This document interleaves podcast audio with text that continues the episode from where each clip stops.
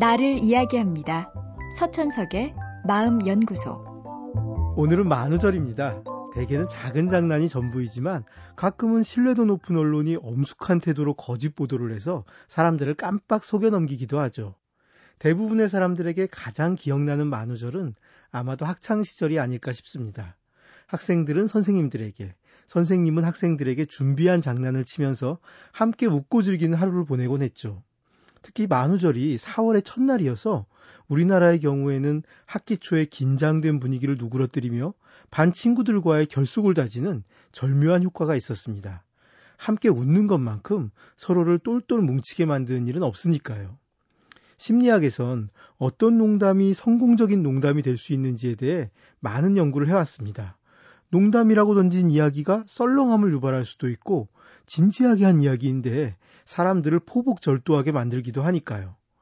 농담에 대해선 세 가지 이론이 존재합니다. 그 첫 번째는 불일치 이론입니다.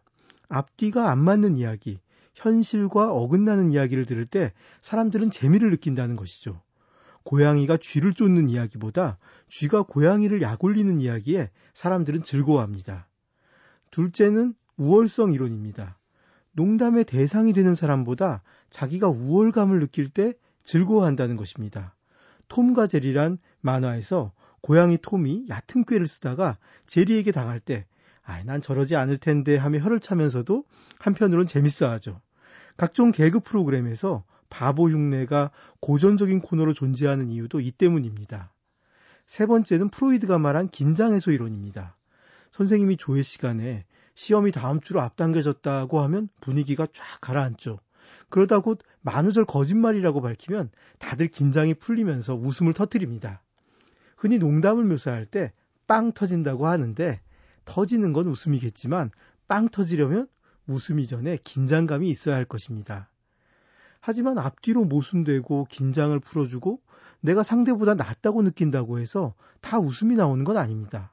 그 정도가 지나치지 않을 때만 함께 웃을 수 있습니다. 내게 해를 끼치거나 나에게 중요한 가치를 무시하는 이야기라면 하는 사람은 즐거울지 몰라도 함께 즐겁게 나눌 만한 농담은 아닐 것입니다.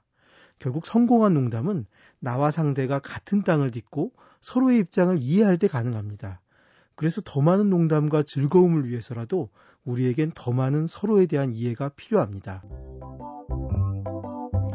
서천석의 마음연구소.